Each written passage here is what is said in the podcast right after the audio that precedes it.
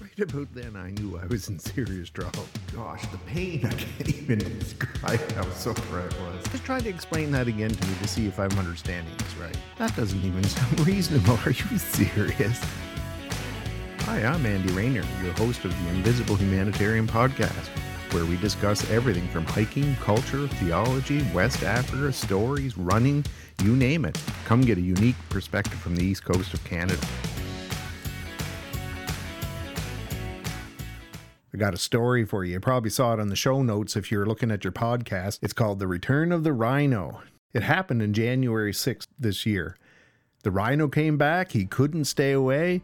He was sitting on the porch the very next two decades away.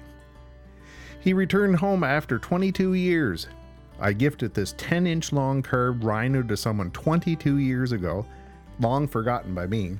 That is, until I noticed him again for the first time in two decades while I was visiting them. The memory of when I bought it and brought it back to this family back in 1996 when I lived in Ivory Coast came back and I told them the story about it.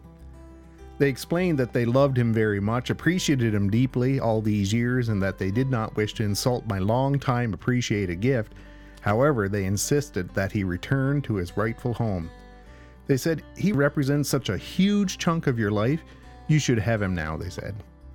I really didn't want to accept him back, but I did accept him, and now I'm happy that I did. He now sits on my reading table behind me here, where I visit him every morning and frankly, I'm very thankful for his return. The truth is that I, I have almost nothing left of Ivory Coast. Not very many mementos of my own uh, from my five years that we lived and served there over two decades ago. And certainly not any beautiful hand carvings like this one of, that I now have. I gave them all away over the past few decades to people that I thought would appreciate the sentiment. However, Every time I look at this Ivorian rhino, I think of that old life in Ivory Coast, Cote d'Ivoire, West Africa. A life that is now, unfortunately, so long ago that I'm slowly losing more and more of those precious memories with each passing year to my great sadness. I'm thankful for the rhino's reminders because I needed them. That life and these memories are a huge part of who I am and why I am who I have become though you should never blame Africa for the trouble I seem to be.